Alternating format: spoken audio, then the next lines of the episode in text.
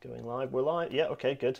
Tell us if you can hear us. Uh, oh, we've got a nice little uh, crew joining us. Mike, David, the White Wicks are there. Robin Weston, Alice Sarah. Ah, good. All the old favourites. Um, right, let's get down into the chat. Uh, hello, everyone. Welcome to welcome to Rail Now. We've kicked off. Uh, ish, as ever, a nice soft start. Uh, how's the sound? Are we all right? Andrew, we have Andrew White here. Hello. Hello. Right, I'm going to pull your mic uh, up a little bit. I think. Um, there we go. They can hear us. Hey. Good. Happy days. Oh, we're here. Hooray. let's let let's get us side by side. We're with with with. Hello. Look, I, Hello. I've just come out of the shower. Literally, uh, we're. Just finished tea. Yeah, look, see, look, that's my dinner. Oh, lovely. Yeah, that's it. Nice. Uh, I'm about to start drinking. Um, not that I want to steal the format from Dr. David Turner, but I happen to be drinking uh, some Brewdog, which is technically my local from when I used to live in Inverurie, but it certainly is not anymore. Um, but before I do that, I'm going to drink some water. Um, Andrew, how are you? I'm fine. How are you? I am dehydrated, but other than that, I'm in reasonably good nick. Um, there we are. We've got lots of people saying hello. Marvelous. It's happening. Uh, I think I think everything's set up. This has been, as ever, it's, it's, it's been a mad rush. Wednesdays are always a mad rush, uh, but that's fine. We like to keep everyone on their toes. Um, It's informal. it is informal. Well, it's a chat. It's a natter. You know, it's a natter. Um, how's how's how's your neck of the woods? Well, is it, I mean, you're not that far from me, and it's a bit dingy in uh, York. It's it's it's been a little bit grey and miserable um, for most of most of the day today. We were supposed to be going out to do some filming today, so we we decided to postpone that. Hmm. Uh, but we've uh, yeah, we're hopefully going out. I think Friday looks if, if the weather moves. This is what you have to do, obviously, when you're filming. You have to keep checking all the weather and see whether. I don't mind going out in the rain, but it's when you've got other things organised and that it's nice to do do it in in, in, in some nice sun. Yeah, yeah. Particularly, yeah. If you, if you, if particularly if you've got one or more people in in it in the team, uh, they might not be quite as eager to get soaked, and, and they might not be quite as eager to get their kit soaked. But actually, I dare say you and, and, and the team, the the Walks Around Britain team, are seasoned pros at managing wet weather because you wouldn't successfully film film a walking program in Britain without being able to deal with a bit of rain. Um, Yeah, it, it's as I say, we, we don't mind going out when it's raining. Uh, and of course, if you're going far further afield, at the moment we're, we're trying to obviously still, until we can get past that point where we can stay overnight, places, we've had to keep more local. So it's basically, you know, our filming in the last sort of two months has been all pretty much Yorkshire and North Derbyshire, things we can get to sensibly in a, in a, in a, in a day. So I'm built, based in the lovely railway town of Doncaster and uh, so so that's been sort of trying to keep that more more central, more more close to home. But then when we're going further afield, I mean, if you're going to go and you've arranged everything to go to the Isles of, uh, of Skye, or you know, you're going down to Scilly Isles or wherever, you, you're pretty much phased with whatever weather there is at, when you go. yeah, So yeah, you yeah. can't really turn back and say, well, actually, we'll not bother now. Yeah, yeah. You haven't, showers, you know, we Yeah. can't do that. You've got to go off and do what, whatever it is. So Yeah, and um, and indeed, walking around on um, on bits of railway line happens to be um, relevant for today's uh, t- today's uh, today's natter. So I think bef- without without further ado, let's um let's kick things off. So um, welcome welcome one and all to this week's rail natter.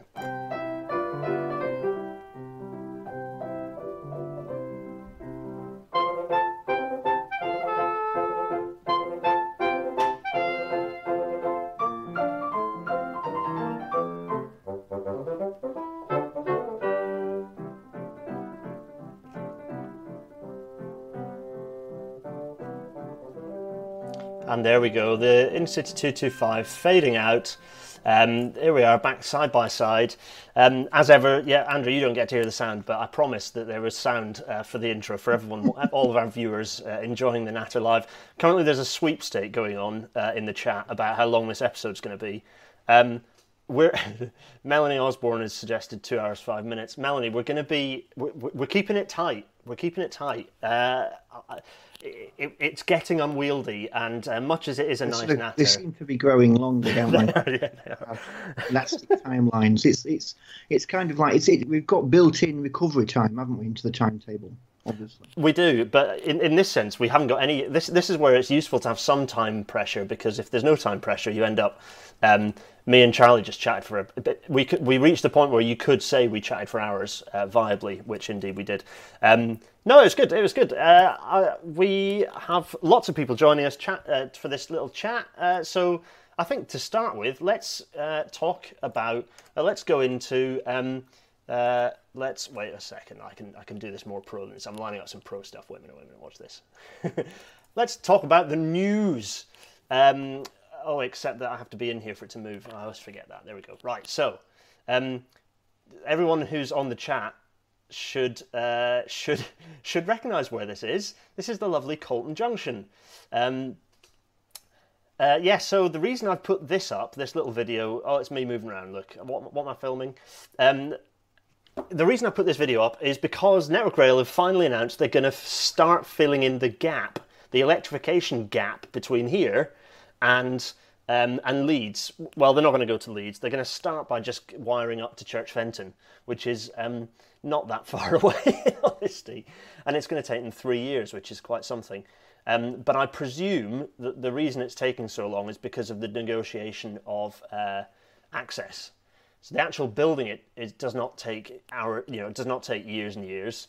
Actually, it doesn't take very long at all. The challenge is that the East Coast Main Line is very, very busy, and closing it for any length of time is um, not doesn't make you very popular as Network Rail. Um, so anyway, so the bit I don't, I don't, know how well you can see this, Andrew, but you can see the you've got the beautiful sort of um, equal splits here on the on the fast lines, but the, the, the two fat, the two original straight lines that are kind of in the in the right hand part of the shot are the Leeds York lines, um, and those aren't electrified. Once once you kind of get to the underbridge, um, uh, just a bit further on, I think the wires stop pretty rapidly. Um, uh, yeah, so people were asking, why are you wiring to Church Fenton? What's the point? Well, I think for, for the TransPennine stuff, um, uh, basically it means that they won't have to run pan down uh, through York. So they've currently got a load of bimode trains. They have to run on diesel mode in York, which is a bit rubbish, uh, particularly from an air quality perspective in York Station. York Station considering every single track is wired, York Station is really dismal from an air quality perspective, um, because so much diesel stuff goes through there. So every little helps from that perspective, let alone the um, the benefits from from a speed and acceleration and capacity perspective of of having running on electricity electricity on the run up the hill towards Church Fenton, because it is actually a bit of a hill. Anyway, so that's the news. Uh, not very much news other than that. Um, and uh, what else? Yeah, that's it really from a news perspective. But we'll come back to Colton Junction and the Selby diversion um, shortly. But to start, I mean, tell you what. While we're nattering, um, Andrew, would you like me to just blast into your intro video? Hopefully, the sound works on this. Uh, yes, yeah. Let's... This is just basically to show people, uh, explain to people what, what it is that I do. Mm already know. So that's basically. So yeah, so there's a there's a nice freight train approaching. So um, hopefully the sound will work. We will see shortly. I think it will. It's got desktop audio. It should be fine. There's a nice. I'm just going to let this freight train come through shot because it's quite. There we go. That's nice, isn't it? Anyway, uh, rail freight is real freight.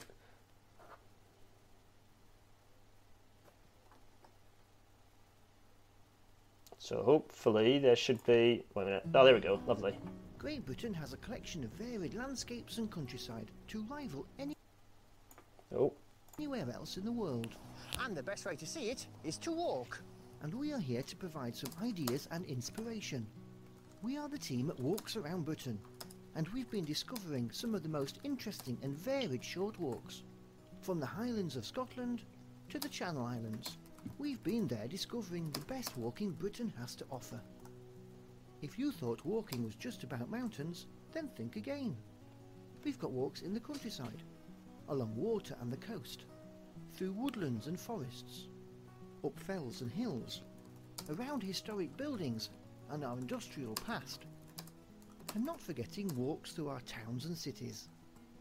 Walks to do by yourself, in a group, or with your family, be they the human or canine kind. Along the way, we'll be telling fascinating stories about the landscape, its people, and its history. It's all designed to get you out and inspired to experience it for yourselves. Welcome to Walks Around Britain.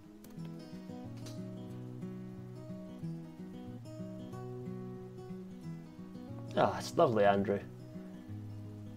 You got me in the mood now. Well, that's it. Exactly. That's what you should do. So, um, so that's it. Walks around Britain. Um,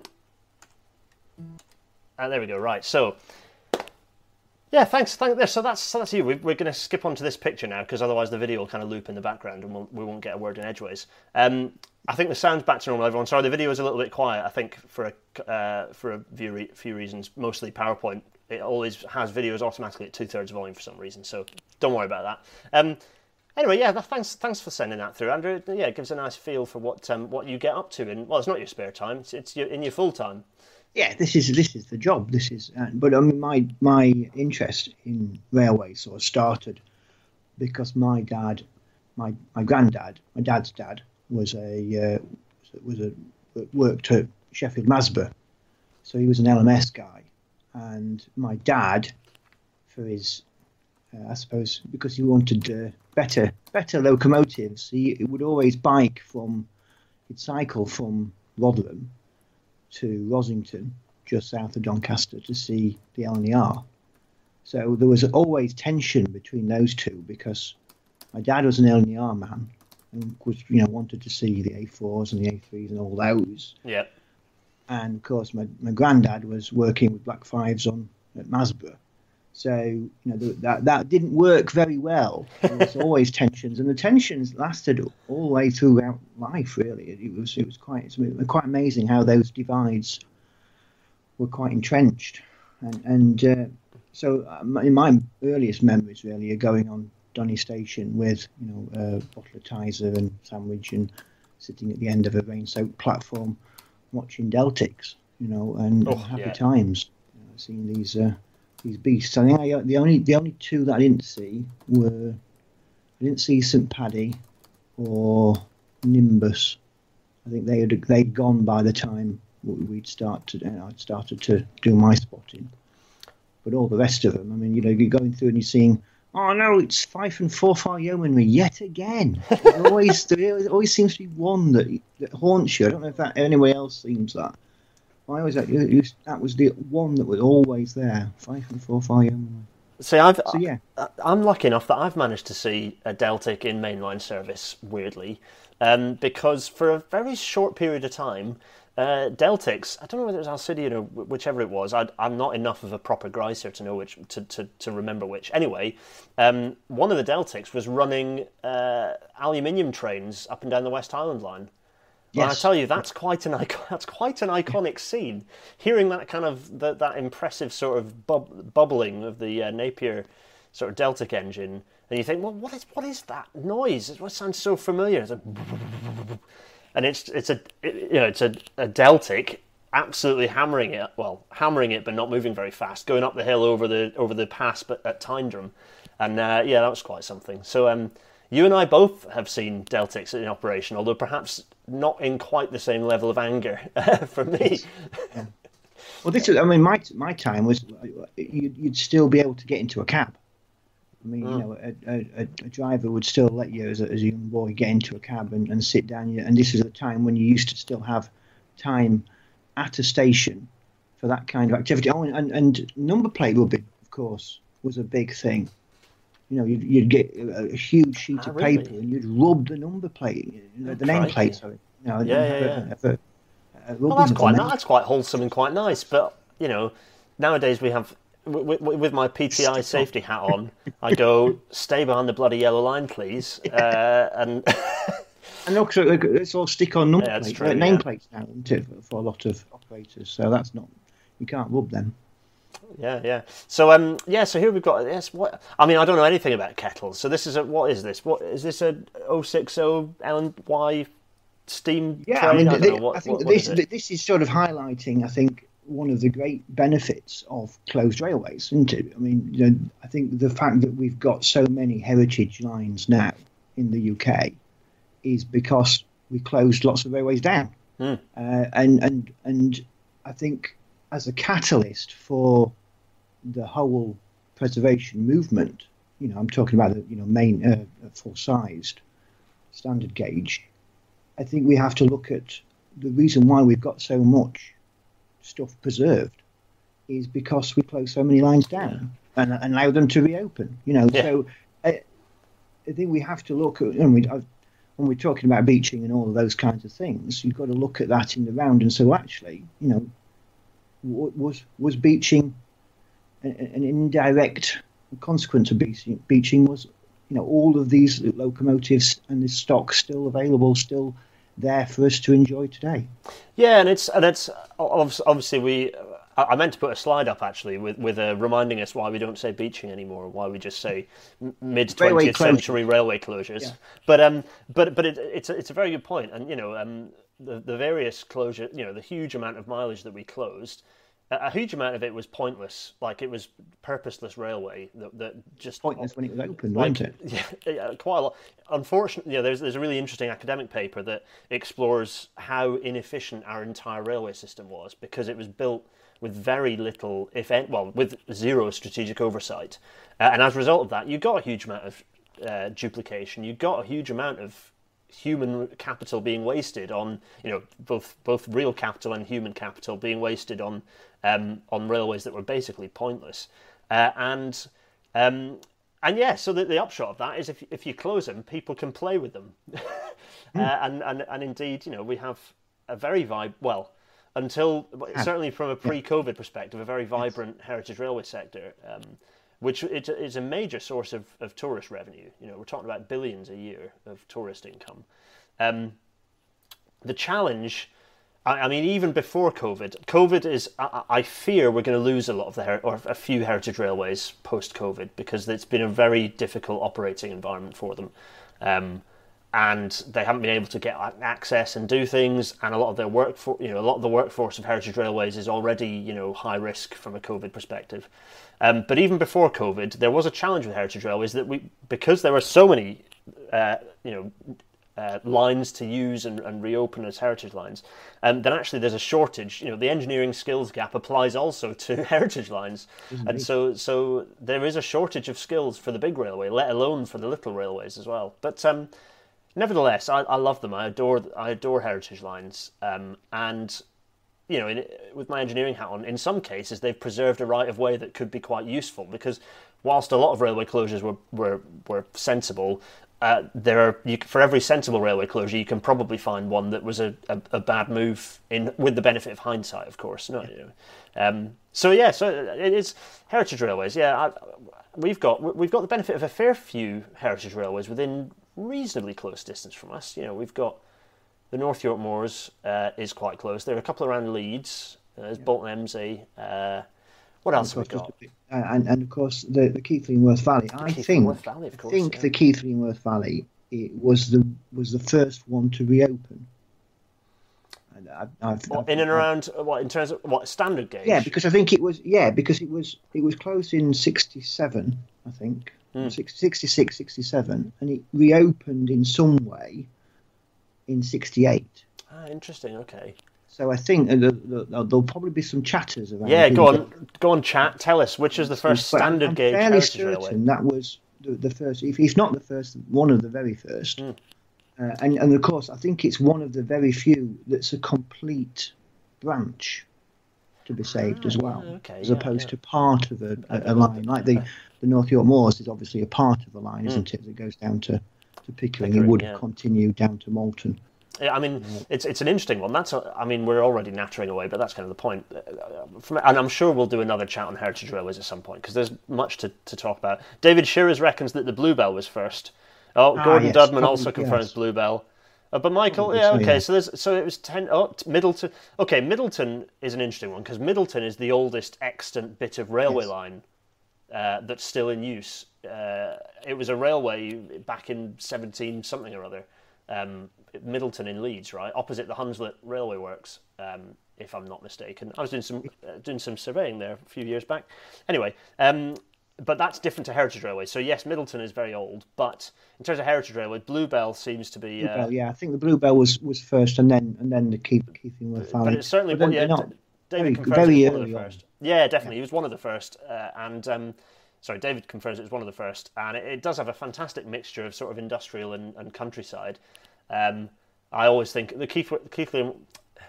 The Worth Valley line, basically, it was the one that for me is it's in the original Railway Children. So uh, Yes. that that that for me is why I like. it. Although I've never been on it, I've never ridden on it. Um, It's a it's a lovely line, and and and of course the interesting thing about it is that you can walk, you can do the Worth Way, which wheels its way round the railway. So at, at great at, at certain points you can, if you time your timetable and you walk correctly, you can get to various points where you can actually see the line and see nice, yeah. the train passing. So it, it's it's a very nice line to, to, to sort of film at. It's brilliant. Yeah, it is. It, it is. Um, it is lovely. When I was growing up, my favourite was the Speyside Railway because the views across to the Cairngorms were compl- were second to none. Um, I think it's been run down a little bit of late. Uh, sorry to everyone in the SRPS, but uh, who's watching? I don't know if anyone is actually. But um, actually, David, you might be a member of the SRPS. In any case, they've run down the Speyside a little bit, possibly because they've been pushing forwards towards Aviemore, and everything else has sort of come second to that. But in any case, it's a beautiful railway. Um, and then I've done work on. I set out the platforms on the uh, uh, manual on the uh, oh crikey, uh, the Bo'ness and Kinneil Railway. So I spent a lot of time. So I, I kind of learned my railway ropes on the Bo'ness and Kinneil line, and I was reassembling S and C and swapping out sleepers and generally getting my hands dirty there when I was um, a student. Anyway, heritage railways. But we could talk for hours about this. But let's let's um, let's let's. Oh, in fact, there's another picture of a heritage railway. Lovely job.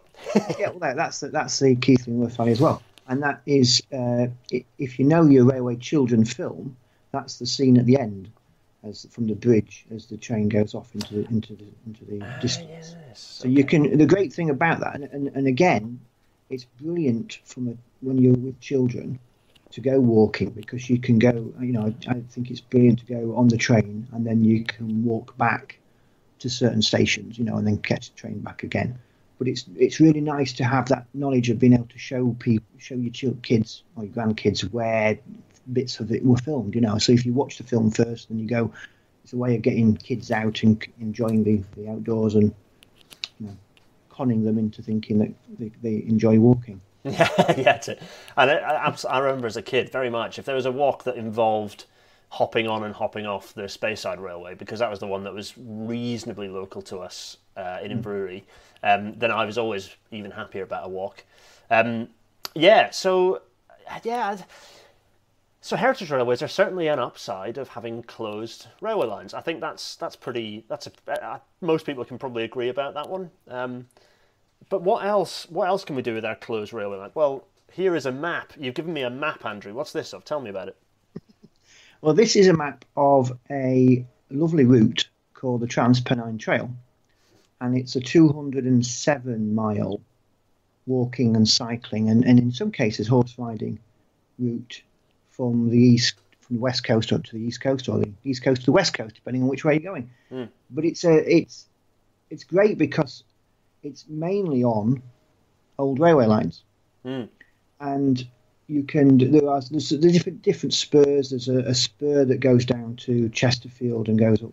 There's a spur that go, comes Yeah, down from York. bits of the old, bits of the Midland, bits of the old um, There's some of the Great Central in there. There's the Hornsea line, which I walked um, a couple a year ago, I think. Um, what else? You've got. Uh, and yeah, there's a fair few the bits next- and pieces there. Yeah, and if you go to the next slide, the, the really important bit of it for for railway enthusiasts such as ourselves is the is this certain bit called the Woodhead line, uh, Yes. of which obviously we have many many debates, don't we? Of of, of people saying, well, we should reopen it, Mm. and uh, Which, yeah, which spoiler alert. Spoiler alert. That's next week's episode. We're going to talk about Woodhead next Yes. week. we're not going to be talking about that too much. But the idea is that this is a bit again an, another great use of old closed railways and, and the track bed. And again, we should really, I think, with the benefit of hindsight, we should have really have put things into place so that we'd have preserved, I suppose, or retained the use of the track beds for for a lot of these railways. From the point of view of you know obviously the the big debate about Woodhead is that if you did try to do something with it now, there's so much realignment that you'd have to do. Uh, yeah, it would cost. I mean, to, re- to, to reopen Woodhead would cost more than built than burying a new route. You know, yeah. so at which point you go, well, because of what, you've what you've built over, and yeah, and, exactly. it's, and it's it's astonishing what, what there is. Yeah, and the alignment. Yeah, I, we'll talk. Of course, we'll talk about Woodhead uh, next time. But it but it is a very interesting point, and, and I think you, you raise a very valid. Yes, I say that a lot of railway lines were pointless, and closing them was a good thing. One thing that I'm I feel very strongly about is that, we, that none of those track beds should have been built on. Even if they're ridiculous railways that just make no sense whatsoever, those rail, those rights of way should not have had roads put on them. They should not have had uh, housing estates put on them, industrial estates. They should have been protected because, if nothing else, they provide incredibly good active travel corridors. So, cycling, walking, uh, you know, horse riding if you're that way inclined. Um, all these sorts of, you know, and, and the, generally railways are straight, so they generally provide useful straight-ish connections between nodes, even if those happen to be things that weren't very usefully served by a railway, actually from a cycling perspective, brilliant. So yeah, yeah. I think it's it, one thing that is criminal is that they were that the track bed was sold off.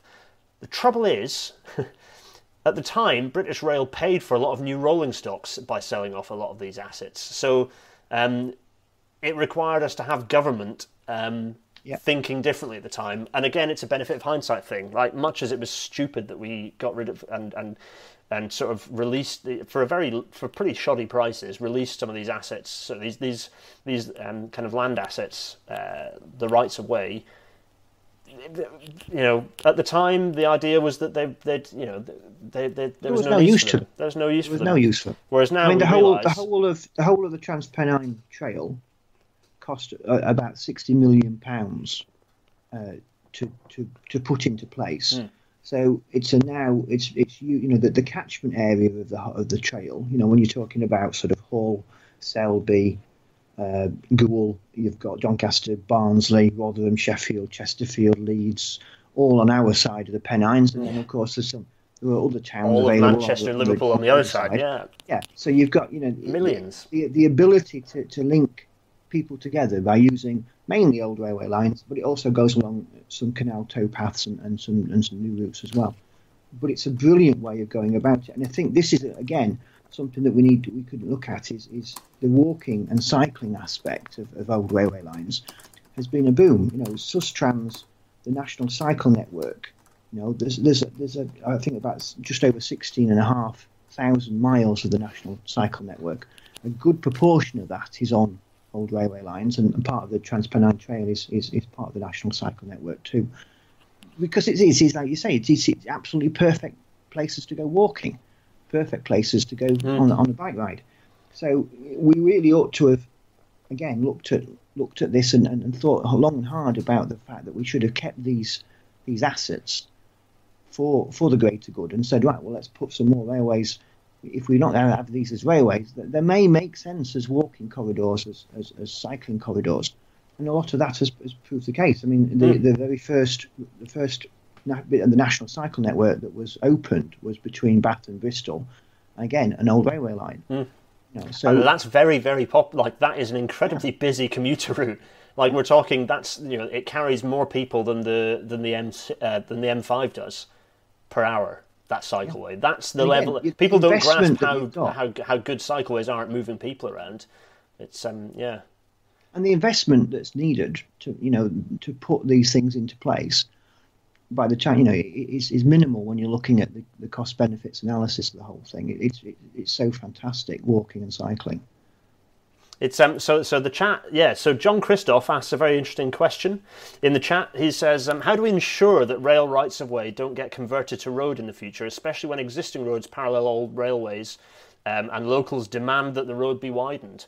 Well, I think it's the sort of thing that you could find an MP who you think you reckon could champion a bit of legislation or a change to planning and just get your find an MP and then advertise the fact that that MP is going to champion a bit of legislation to change the planning rules that no railway track beds can can be used in in roads. So basically, they're untouchable.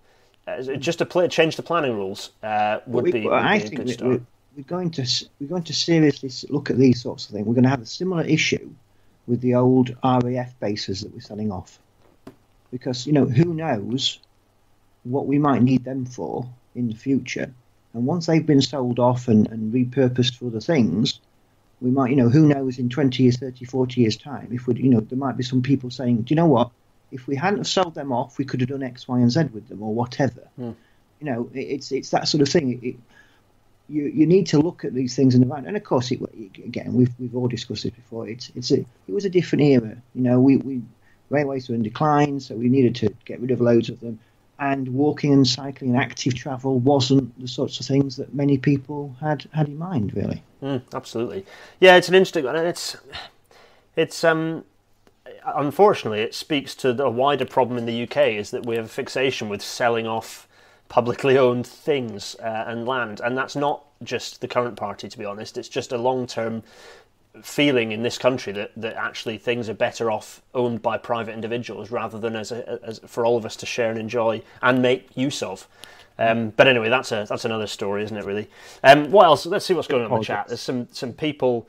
Some people. So um, David Shepherd uh, said there is there's also the parliamentary petitions website. If you put put uh, that's that's one route you could go for. Yeah, that's true. Um, Sarah Noble is pointing out that RAF Burn is a better location for Yorkshire Airport than Yeadon. Yeadon being Leeds Bradford, right? Uh, the old the old Avro factory at Yeadon, right? Um, Which, but actually, the Yorkshire's the, the claim to having a Yorkshire airport is definitely better at Robin Hood. Yeah, I was going to say I like Robin Hood, and Robin Hood will be brilliant if they do a bit of jiggery pokery with the railways. Um, I mean, they could realign the East Coast Main Line to put a, to have an East Coast Main Line Parkway station. That's, but that's I mean, that, there is again, sort the of half interest- a plan. The interesting that, but- thing, though, if you go back to oh, when would it have been uh, the franchise round of 20, of 2000 or something along those lines?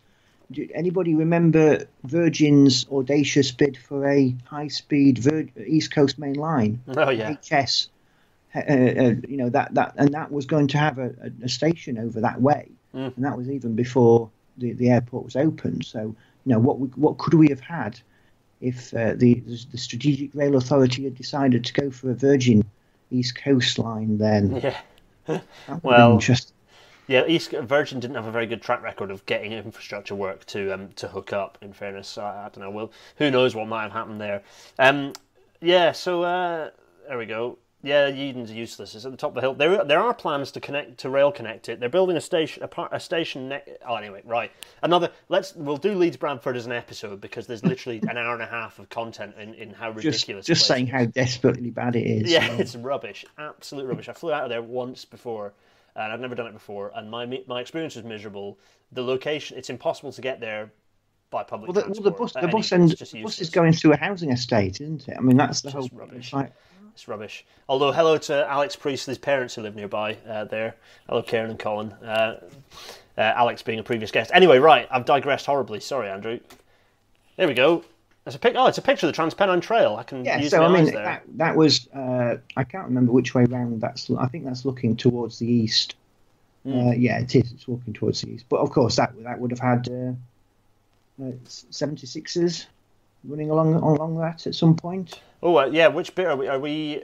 Uh, where are we in this bit? Where is That's that. That's just near, not too far away from uh, the Langsett Reservoir.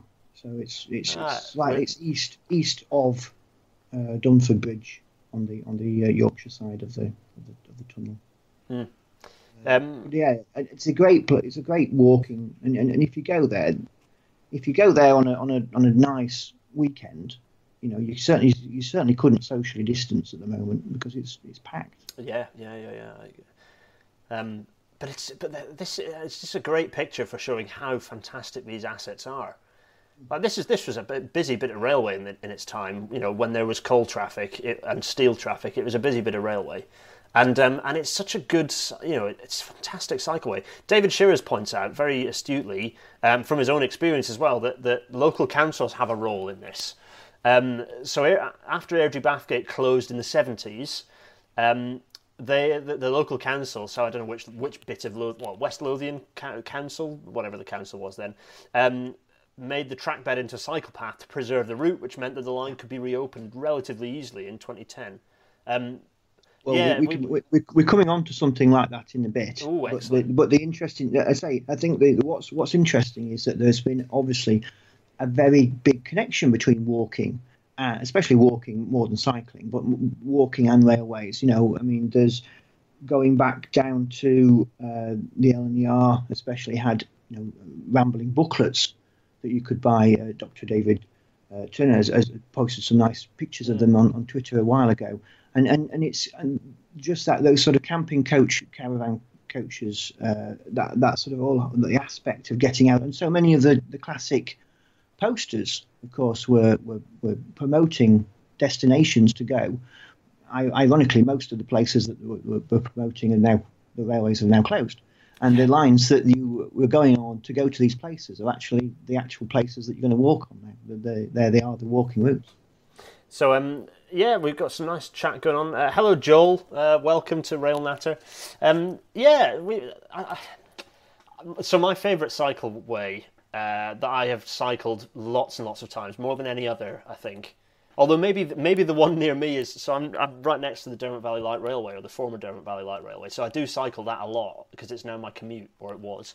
Um, so ignoring that, it was the Tarka Trail down in North Devon, which is one that I know very very well. Very Um, popular. uh, very very popular, um, and it's a fantastic cycleway. Uh, it's it's in a fantastic, it's in a beautiful corner of North Devon. That's where my dad's family hail from, um, and uh, hence Dennis. Um, and it's just such a wonderful cycle. Cycle. So you, you can cycle from my grandparents uh, just north of Knoll, north of Braunton.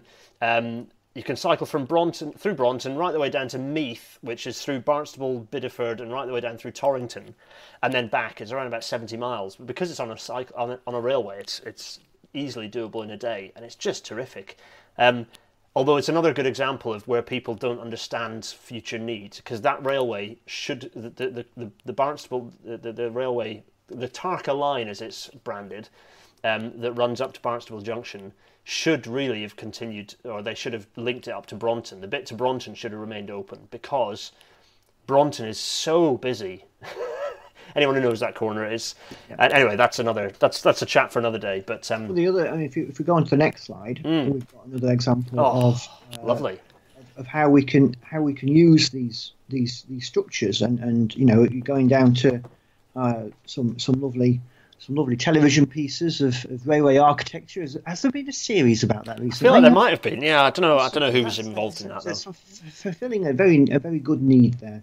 But there's so many of these structures Hmm. that are just stunning that you can now go and walk on or cycle on. And, and uh, is is there anybody who's uh, having a guess at where that one is? Oh very- yeah, go on. So so we've got about a thirty second latency. yeah. Guess uh, guess the anybody. viaduct. Here we. Guess the viaduct. There's another slide of it as well. If you think if you go on to the next one, I think that's just another slide of it too. I think I put two in, but there's uh, yeah, there's that one's a, a very. Uh, well, I, I think it's little known actually. Not many people know about it. So I, I, this is the thing. I'd love to go and visit a lot of this stuff. The thing is, um, yourself, the White Wicks, hello Paul and Rebecca, um, if you're watching, they all do this. It's a niche that I. So the only context in which I'm going to find myself uh, a need to, to actually create content around these places, other than cycling them for my own interest, um, is if they're actually useful to be reopened um, as railway infrastructure. And, and I feel like a few of these, some of them ought to be, but quite a few of them aren't. And they are wonderful as walking and cycling connections. Um, here we go. This one certainly isn't. I mean, there's the again, it was part of the, the, the mania. There's no real need for this one to reopen, which actually is brilliant because you know it should be stayed as, as it is as, as a walking and cycling route. But if you've if anybody got it yet? Uh, we have David is going question mark near Doncaster. Oh, very Uh, good. Yes. Uh, Conisbrough Viaduct That's facing away from the castle. There we go. Nice one. Tempest Malice. Good work. That's the one. Um, lovely job. Um, yeah, it, who it- was- it connects. It connected the, the, the Great Northern, Great Eastern to the Hull and Barnsley Mm. uh, for some strange and bizarre reason. And uh, but now, I mean, it, it's it's. I think I'm right in saying it's it's taller than Woodhead and it's longer than Woodhead, and has the reckon of something around the the, the, the quantity of about five, uh, 15 million bricks uh, uh, involved in its structure. and it, it's just amazing. You know, it, So we're around Donny. You're Yeah. blessed with a huge number of duplicated railway lines because it was coal central. There's a huge amount of freight, and that's the reason why. If so, if you go into Rail Map online, just Google Rail Map online, and it has all the old railway lines mapped out uh, on with street with OpenStreetMap behind it. It's brilliant resource, um, and uh, you just see this the, the scale of railway infrastructure around mostly to the um, east east the west of Doncaster sorry um, so like Mexborough and, and, and towards Sheffield. The whole of South Yorkshire is just just completely netted in, in railway lines. And the, a lot of them quite quite a few of them were built to pretty decent standards you know flat ruling grades you know one mile radius minimum curves um, and with some, as we've got here, incredibly heavy engineering that were duplicating other lines. If they, you know, it's it's incredible. Some, but you know, this gives us these incredible assets. I mean, this this this bit of viaduct, it's just stunning. It's staggering. It's a huge bit of infrastructure that's just sat there. That um, that can be used for cycling. It's great. Um, so we've had a question which uh, which I can answer actually, which is from where are we? John Christoph is um, uh, asking us to comment on the engineering requirements and constraints on converting a double track railway into a walking cycle path and a single track rail line.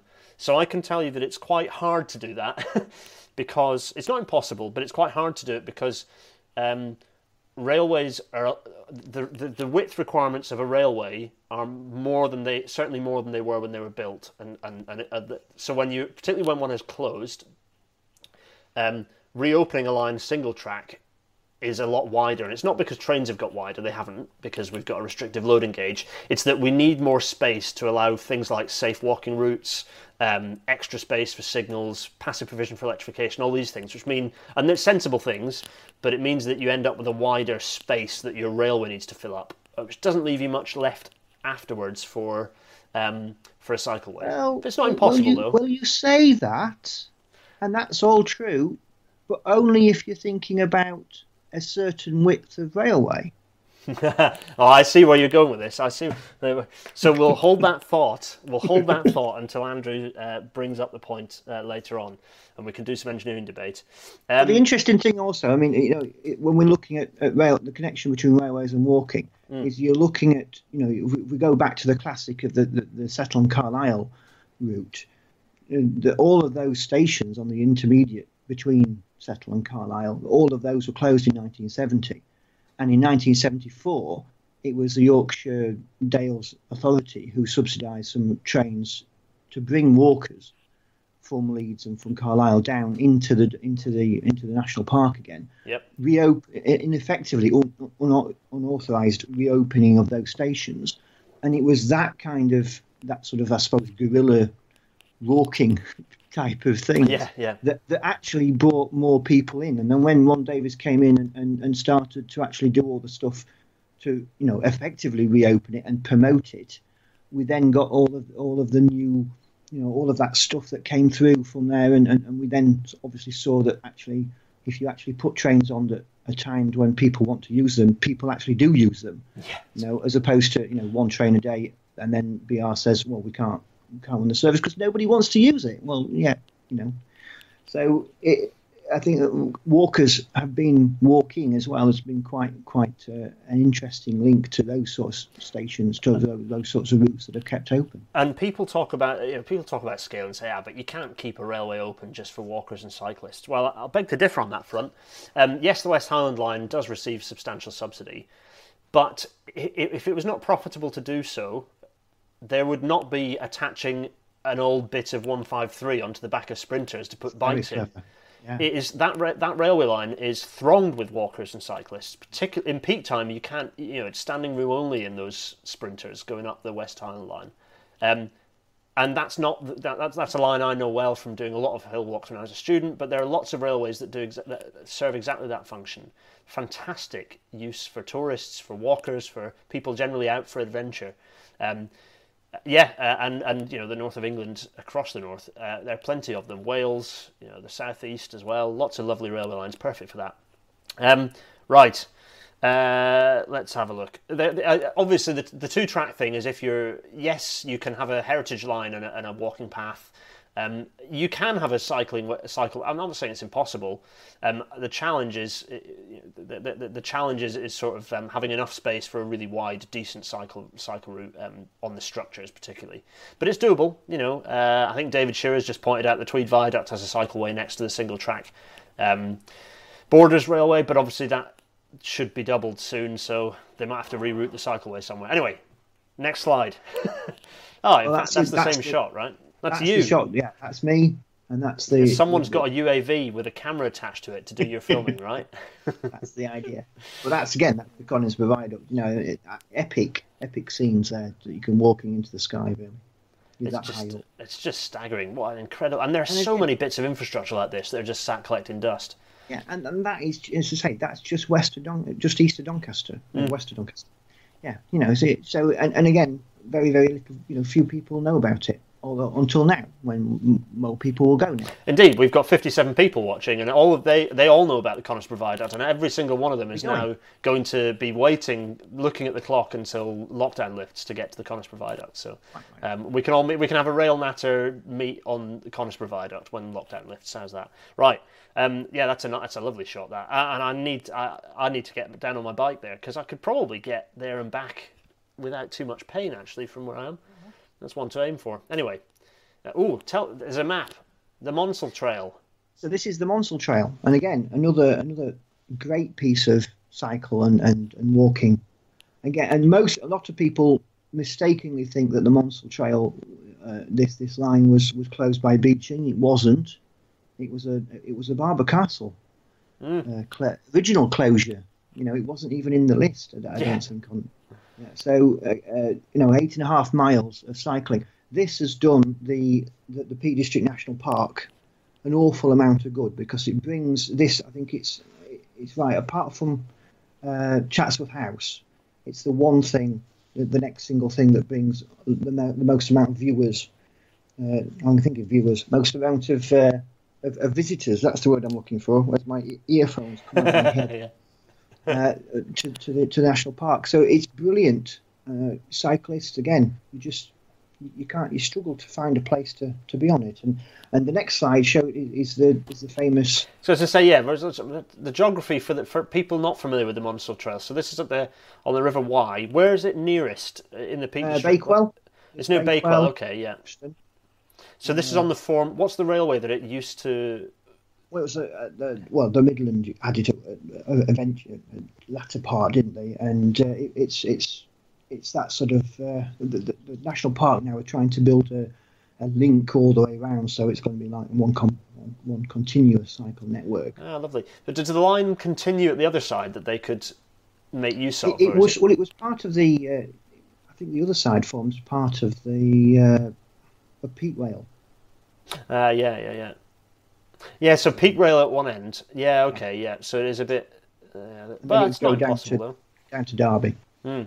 Uh, yeah, James Bailey is pointing out that the trail fant- has been fantastic since they opened up the tunnels. That's another one that I need to go. To be honest, I, I, it'd be great if there was a, if only someone could create a list of all of the railway cycle routes, and uh, then someone else could tick them off. That'd be great. Um, also, the home of Bakewell pudding, Bakewell tart, technically, or is, or maybe there is a Bakewell there's, pudding. Well, there's two, isn't there? There's, there's the pudding and the tart. Oh, really? Okay. Oh, well, trained to speak to each other. anyway, sorry. There it is. Uh, oh, another absolutely stunning bit of railway infrastructure. Um, so that's that's Monsal Head Viaduct. Yeah. Oh, and of course, there's there's the double there's the, there's the double uh, viaducts at the other end as well at the at the, at the west end, which mm. you, need to go and have a look at, which is brilliant. It's just uh, so my favourite bit of the Tarka. Well, I don't know, not my favourite, but one of my favourite bits of the Tarka Trail was where the um, the viaducts would criss north of Torrington, where the viaducts would crisscross over the river, um, and it was always really it's just such a stunning bit because you've got that. It, it's just proof of of the way that railways engage with and become part of the landscape in a way that roads, unless they're abandoned, roads never do. No, they, they never do. They always, they always seem to be an intruder, don't they? Whereas they, they if you yeah. if you stand at, at, on on Batty Moss and you look at at the Ribblehead, and you look at that and you think, that's always been here. It's as old as the mountains. It just feels like it should be there, and it feels like it had been, you know, the, the landscape would miss something if it wasn't there. Yeah, yeah. And, and the same with with Monsal Head there. You, you just look at that and you think it's always been there, and it, and it always should be there. And the amazing thing is, you've just come out of a tunnel. You've just come out of Headstone Tunnel, which is one. Of the, I think it's the longest on the route. So you've just walked through the tunnel and come out the other side, and you've got this, you know, this epic view that you see over the over, over the River Wye. And you know, depending on, on, on what the weather conditions are like, you know, you get this massive inrush of wind coming over this viaduct, and it's just you know, you think I am alive. This is Yeah. brilliant. It's, it's, You can, particularly when they're particularly when they're quiet. So if you're doing it in the evening, maybe when it's not got so many families out and about, you can pick up a decent pace on a railway cycle route. And because you can see at good distance, it's not unsafe to do so. So you can really pick up a good speed. And and you'd feel like you're chuffing along, a, you, you feel like you're at the front of a train. I on the Tark Trail when I was on my um, on the Blue Beast, which has got nice slick tires and it and it's kind of I can get a decent pace on it. When I'm really pushing, it's just you've got the wind through your hair and just and and a, and a railway alignment in front of you. It's brilliant, under your own steam, literally. It's brilliant. Um, right, that's a that's a lovely shot. That one. Um, thanks, Andrew, for sharing. That's really brilliant.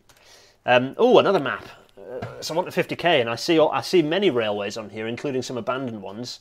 Uh, but you've drawn a you've drawn a line. Yes. Tell, tell us about the line you've well, drawn. well, this is actually another thing that we, we could we could do more of. I don't think there's many examples of this, but this one is in uh, in Leigh, uh, in the borough of Wigan, and uh, I've got some flies flying around, which is why I'm flicking the camera. Uh, so, but this is the this is the Leigh guided busway, uh, and it's um, an old railway line. It's the, it, it was closed in 1969. Now we were talking before, and this sort of this is how Natter works, isn't it? We we ended up talking about how we could preserve the track bed, and actually what Wigan did, Wigan Council did, is they put the track bed into the unit, unitary development plan, and they made it so that it couldn't be built on. So it was kept. The, the, the Wigan side of it, I, don't, I think Salford did something completely different, but the, the Wigan side of it was kept from the point of view of being able to reopen it. Mm. Uh, now that didn't happen, and it was eventually it was used as a. If we go to the next slide, we can have a look at uh, a nice picture. There it is, and what's happened now is it's a guided busway. So the to the guided busways is, is what we're hearing in the chat. But you're about to tell us the busway. opportunities it has offered. Well, there's there's there's some plenty there's great opportunities because obviously, you know this this, and this is how how, how costs work out. That, that it was 66 million pounds to make a four and a half mile guided busway. Now, I think that also includes the associated cycle path and, and horse riding and and, and, and, and and the walking path as well. But the interesting thing is is that's given a, a brilliant lift to the local economy. I think Leigh's one of those one of those great uh, uh, statistics of, of a very large town that doesn't have any rail connection. Uh, so it's it's given a, a, a lift into Manchester. It, it's very well used to be anyway a, a very well popular, well patronised bus route, and the and the cycle and the walking and, and horse riding. There's plenty. When we were there filming, there was lots of people doing horse riding. I don't know where they get the horses from in, in, in Greater Manchester, but there we are. But it was it's fantastic, and and it's I think uh, something like this, although it's buses, you know, it's it's as it's as near to a, a train as the bus is ever going to get, and it's a useful use of this kind of a corridor. It's it's an interesting one, isn't it? So 66 million, you say, and so that's probably about the cost of reopening it as a railway from scratch, anyway. So it isn't. It's I'm. I'm the, I, I don't on paper I'm not I I don't fully hate on guided busways. The trouble is in the UK we generally implement them where there should be a railway. That's the only trouble. So on the like I don't mind guided busways if they're used properly, but generally in the UK we use it where we ought to be putting a railway. Cambridge is another perfect example, but this one ought to be Metrolink. Um, uh, but anyway, but the thing is, it has preserved the right of way, so it can be smashed to bits and dug up and replaced with something useful um, or more useful at a later date. But uh, again, yeah, you, as you say, you've, there's a former track bed, and we've got we've got um, more facilities for active travel again. Um, yeah, guided busways on former track beds. in the UK, yeah, I'm I'm generally a thumbs down on it, but you know, it offers us something useful in the future. We've protected the right. It's it's a way to protect the right of way. Um, well, I think that's that's interesting, and, and, it's interesting that the the council had the foresight. I don't know when they put it in the in the in the development plan to protect it, but they had this in mind, and that you know a bit of foresight again, which is you know often sadly lacking in this country, isn't it? Uh, yeah, indeed. So someone's just asked what the cost of uh, putting this in as a railway would be. Um, so you said sixty-six million to put the guided busway in. Yeah, that's yeah. Uh, in, it cost. That's so 2016. I've, yeah, okay. So I'd put this at today's prices. I'd put this at around about ninety million to to from scratch put in a double track railway through here. Um, so bearing in mind that it's borrowing anyway, and you get a return on it, it should still be a railway, really. Or, it, but anyway, whatever. We, you could use tram again. Something. It, a, and again, you know, the tram is is the way a light rail of, of some description is a great way of using these things, and and and sometimes it is the cost the cost benefit analysis doesn't work any any any greater for, for these kind of things as it does for putting rail in, does it? That's the thing. Yeah, well, but that but that opens up the can of worms about WebTag, which is probably a, a, a another rail natter. I've, a few people might be able to chat about rail uh, about WebTag. Anyway, tell us all about transport appraisal guidelines and how useless they are in the UK. Anyway, right, next slide. How are we doing time? Oh, I know what this is. This is so I, I have I put the sound off on this? I can't remember. I think I might not have put the sound off, which means that we'll, we can chat over it anyway, uh, yeah. Andrew. But this is so this we've come full circle again because we opened with uh, with the Selby diversion, and I've yeah. cropped. Uh, hopefully, I've cropped this into. Oh, here we go. Some snazzy CGI. I think you're about to duck off the the railway I'm with your dog. Ra- I'm about to race off because uh, there's a, there's a that's there's it. You're going to get run over by a York Selby Doncaster local train coming past. That's it. this uh, is a this is a bit from our from the program that we we because we want to obviously try to, to do more more things like this. And uh, because we're obviously rail nuts we want to make, make it proper. You can have some fun with it yeah there's yeah. so there's so there's there's a few interesting so that that's an interesting one. So um there are a few interesting points. The first thing you'll notice is that that is a bridge that has been lifted for electrification.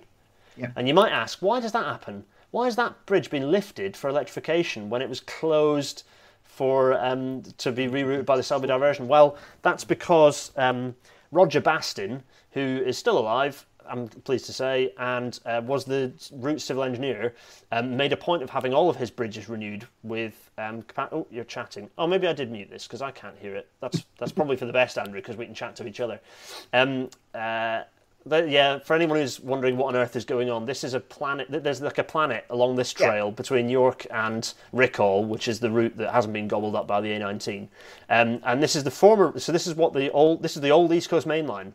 So it's a kind of a rare situation where very much a. Oh no, crikey, that's a thing happening again. Yeah. That's. it's your CGI trains whizzing along uh, back and forth on the East Coast Main Line. Anyway, um, that's quite a nice. I like your um, I like your authentic sign. That's quite good. I'll, I'll give you points for that. uh, yeah. Anyway, so the East Coast Main Line. It's very rare for a for a major main line in the UK to be closed um, entirely. Ooh. Oh, right. So Joel Hardy is asking, what's this program called, and where can I find it? This is Walks Around Britain, uh, yeah, this hosted yeah. by Andrew. It's his program. Yeah. Um, Yes, uh, and you can find it. I'll, I'll, tell you what. I'll post a link to how you can work, how you can subscribe and watch um, in the in the description. Um, this is Naburn uh, Swingbridge, if I'm not mistaken. I was walking there fairly recently, and they've got a sculpture of a man with a bicycle doing some fishing, or a person with a bicycle doing some fishing, um, and you can see it. There it is. It's a bit weird, but it's you know it's fine. Um, it's quite interesting because this is a, a, a, pretty major bit of infrastructure that used to have trains running along it at a fair old lick. Um, they used to, in fact, it had HSTs running on it for a while. Yes, yeah. Uh, which is strange to think. That. Yeah, yeah, yeah. no, it's, it's, bizarre to think that it's and now, now, it's just us cycling back and forth, right? Um, uh, Michael, we will do a, a, rail nat on urban transport and metros, um, and the lack of them in the UK. Uh, I, I promise. Uh, we will do that very soon. People are loving the CGI trains as well. Um, it's not alternate history, Mike. This is what it used to look like. It's uh, it's not so much alternative history as, as what the railway was doing before before the this this wasn't a cut so much as a, a railway that would have collapsed without uh, being moved elsewhere because the Selby coalfield was open up underneath. Well, yeah, the, N- the NCB I think gave gave BR some quite. They gave them about great three hundred financial- million quid, I think, yeah, to quite financial incentive, and, and I think just to bypass Selby, and, and the swing bridge and that was, was something that, BR wanted to do as well, wasn't it? So it, Oh, yeah. it was a win win for everybody, really. yeah. Well, you've got a nice little uh, mixed goods going on there. Crikey. goods. Look at that. You know, yeah, Um. Anyway, I think this this neatly sort of um, closes our, our chat. I think. I mean, I, I can't remember how much more. I think there's a bit more video. I can't remember when it finishes, but um, we can natter along. Um, oh, there we go. There's there's there's the the swing bridge with some railway on it, and now it's gone. And even the smoke there. Ah, love the job. Anyway, so yeah, everyone should go and watch Walks Around Britain. It's lovely. Um, nope, you're making your way back onto the cycle path again. anyway, um, no, that's that. Thanks for thanks for joining us, Andrew. That's um, that's been brilliant. I've really enjoyed. it. Is there any any other bits and pieces? You've any anything in your notes you've not managed to tell us about? Well, I was just saying. I think the other the other thing was was just a sort of uh, the curveball about when you're saying about putting uh, a cycle Oh, yes, path yeah. alongside uh, a, a, a, a single track railway line. You know, we don't have to. Who's to say that it has to be standard gauge? You know, could we could we reopen some of these lines with a cycle path and a walkway and and narrow gauge? Oh well, I mean, many reasons, but uh, it, but it's an interesting idea, and I think it certainly raises the point that that that in future, by protecting these rights of way, we have options. I think that's the key point: is that we have options, whether it's you know reinstating heritage line or whether it's reopening it in full, like the Airdrie Bathgate. You know, we have options. Um, David Shearers has got a bet on, so we have to go keep going for another 13 minutes. No, actually, we're keeping very much to time. Thank you very much. Don't be running to time. It's me. It's me being a program Um, viewers. maker. I have to stick This is to my, it. You've stuck to the schedule. we're only two minutes behind schedule. I think we're doing marvelously, actually. Um, I think the, the point you raise is it's about opportunity, and if uh, having get you know, if we get rid of these rights of way, there's just no opportunity to do anything. You know, the, the, the one of the railways that is desperate for reopening and is being discussed reasonably seriously about reopening is the York to Market Weighton line, um, and through to Beverley to allow you to have a direct York Hull service because the current York Hull service is rubbish. Good. I tell you what, let's go side by side. We've not had enough of, of Andrew's big face. There we go. We're both of us are here. Hello, everyone. We're bigger again. um, so, uh, yeah, one of the things that, that so that line is looking at being reopened as uh, reasonably sensibly, although it's still kind of um, nice words, not anything else um, from government. But anyway, the trouble with that line is that the, lots of the track bed has been lost entirely. You know, you, you only have to, have, you know, through York, you've, it's been there's a housing estate built on it. Uh, Stamford Bridge, you know, Market Weighton itself, all these areas they've got housing estates built on it, and frankly, you're not going to plough a railway through a housing estate. You have to divert the line. Uh, which means, in the case of Stamford Bridge, that you have to build a new viaduct because that means you can't reuse the old viaduct over the um, over the river. So it was just it's so daft that we've got rid of these rights of way. So look, the, the tip is local councils open a load of cycleways because even at the minimum you've got a brilliant cycleway walkway, and at best you've preserved something that can be used for, for light rapid transit or for heavy rail in the future.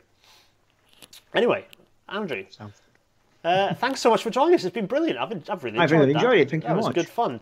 I uh, yeah, I, I mean, what we're going to be talking about. Oh, tell you what, let's let's do this properly. So let's let's mini faces again.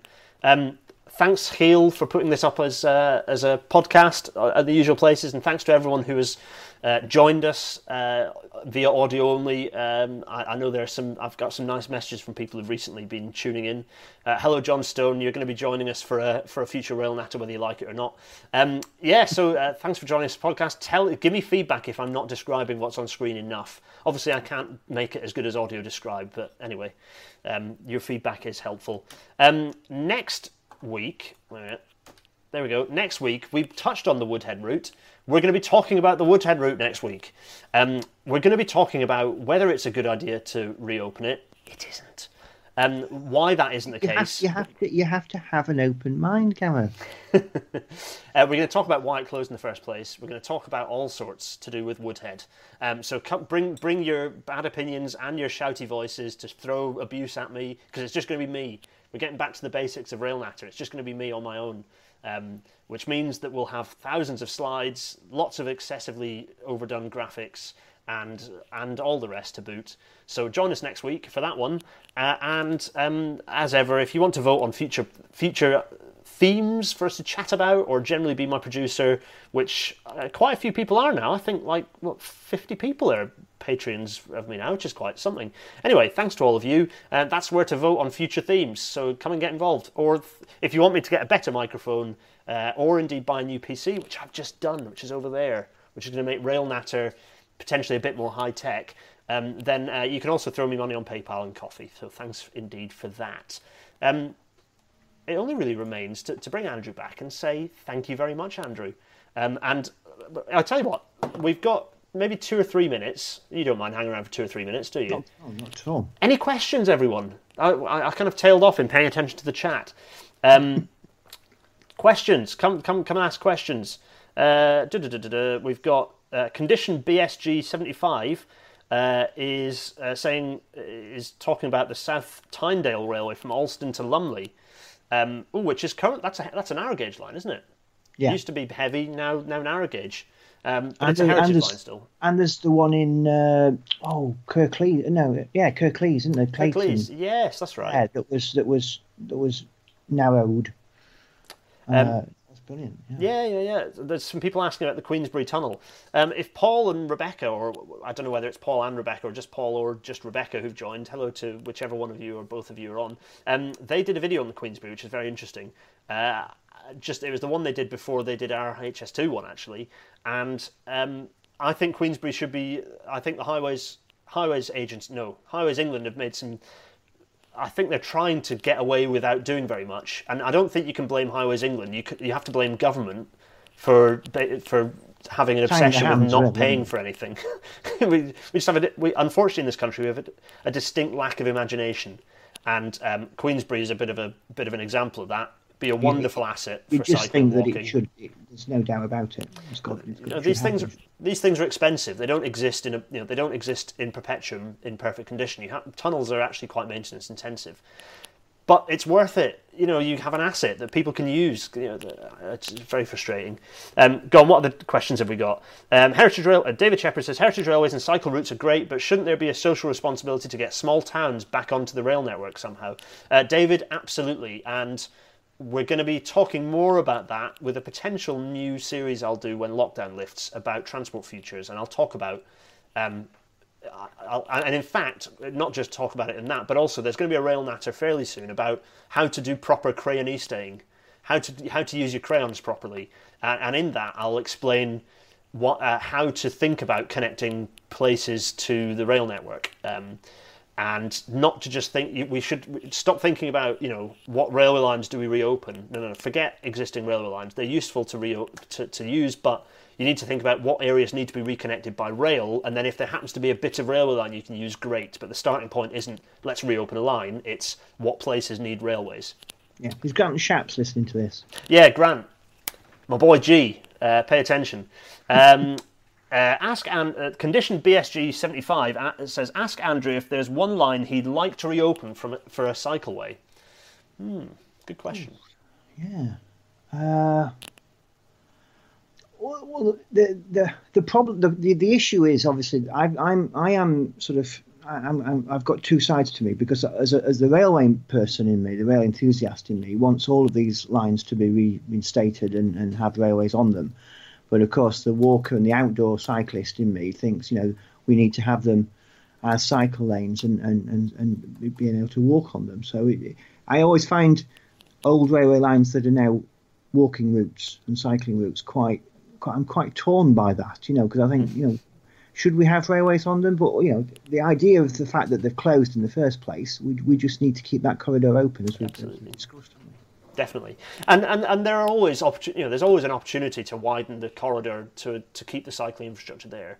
With a bit of you know maybe at some point in the future Britain's imagination will expand a little and we'll think actually if you want to reinstate the railway you can put a two track railway in there and invest to have a paralleling cycleway you know, yeah. they do this in the Netherlands, in France, in Germany. This is not. We're not. We always think we're British exceptionalism to the extreme. You can do both. You can have a double track railway, fully electrified, with its safe walking routes either side, and a big, wide four meter cycleway next to it. You know what? You can do that. Just takes a bit of imagination. Um, uh, Mike Whitcomb asks, "Hi, Mike. Uh, could you ask Andrew on the flip side if there are any walks that have been made on old railways that are actually really dull and would be better back as a railway?" That's that's another good question. Uh, the there there is that that what the some of the problems are that, that you know you, you find a, a, route that has now been taken over a little bit of a, a, an old railway line and then veers off you know and I think that there's some there are some I think if the answer to the previous question I was thinking just thinking that then that one of the one of the ones that I would have liked to have walked on I think would have been the uh, the old track bed which uh, to to, to Carnarvon, which obviously Ah, lots yes. now would, is is part of the uh, the Welsh Hi- the Welsh Highland, isn't it? Mm. Uh, but that's yeah. But I think yeah, there, there is. But I think the some of the yeah, there's uh, walkers. Generally speaking, I I, I like lots of walkers are basically can be defined as mountains and mint cake people, and by that I mean they like the hills and they like to go to you know the Lake District and, and Scotland and Wales, and they're not very interested. There is a there is a, a subsection of walkers who aren't interested in the easy accessible mm. trails that walking that, that, that old railway lines and canal towpaths provide. The, the the issue here is, for me, and then this is what gets me really passionate, is that the vast majority of people who don't go walking actually if they knew more about old railway lines and cycling routes that they're safe to, to go and walk on and, and canal towpaths and things like this, they'd probably get out more because they're the ones who are sitting at home thinking, you know what, I don't do this walking thing because it's just about mountains. So if we could promote this kind of easy, accessible walking more, which is what I try to do on my program, as well as the mountains, but you know, to, to be able to do those things that, that, that actually show a nice, easy walk between York, you know, York and Selby is is not difficult to do. Yeah, absolutely. That's that's what what, what I'm really passionate about. It's um yeah, abs- absolutely, and and um, if if any, it's, there's a, a really interesting initiative about that called the Slow Ways, which is something that it's worth everyone going and I'm not going to talk about now because we've we, we have now smashed our time, um, but. Uh, Go and look up the slow ways because it's it, cycleways are one thing, but actually just having safe, comfortable, quiet, pleasant connecting routes for people to walk between villages, towns, and cities is really And it's really interesting that you talked about that as well because I had a chat this morning with Daniel, who's the guy behind the Slow Ways, and he's he's going to be the interview is going to be on the Walks Around Britain podcast. ah, terrific. of- I was going to say, yeah, this is the time to plug things, Andrew. So what things? Do, so apart, so we'll put you the link to the to Walks Around Britain in the in the chat because I know that it's it's on. There's a subscription. Uh, yeah, you, you, you can you can you can go to it's on twenty channels in the UK, so you probably find it by typing it into your search function of your television provider. It's on Amazon, so if you are an Amazon subscriber, you can you can get it on there. And uh, the, the the nicest way is to subscribe to Walks Around Britain Plus, which is the sub, the subscription service, which means you get a new episode every week, every month, and uh, and the podcasts are there as well. So Oh, lovely. nice. Um, anything else you want to plug? Now's the time. Oh, I think that's that's that's fine. If it, you could go and see, you know, just just do a search for Walks Around Britain, and you'll see all the stuff that I do on the series. So that'd be lovely if you could do that. And hopefully, at some point, when lockdown uh, lifts and when we've all got inoculations or whatever it is, um, I'd love to join you on a on a walk. We've been planning it. Well, we've been sort of half planning it for ages, but I think things things somewhat. We both have busy lives, and at some point it shall happen. I, I, I, it, it shall, and I'm looking forward to it. Um, it only remains to really say cheerio to everyone. Thanks so much for everyone for joining. Andrew, thank you so much. That's been a really welcome. good Thank you. It's chat. been- been- It's been been great. Um, and we will see you for, for a chat about Woodhead next week. Um, yeah. Cheerio. Bye. Cheerio. Cheerio. Bye.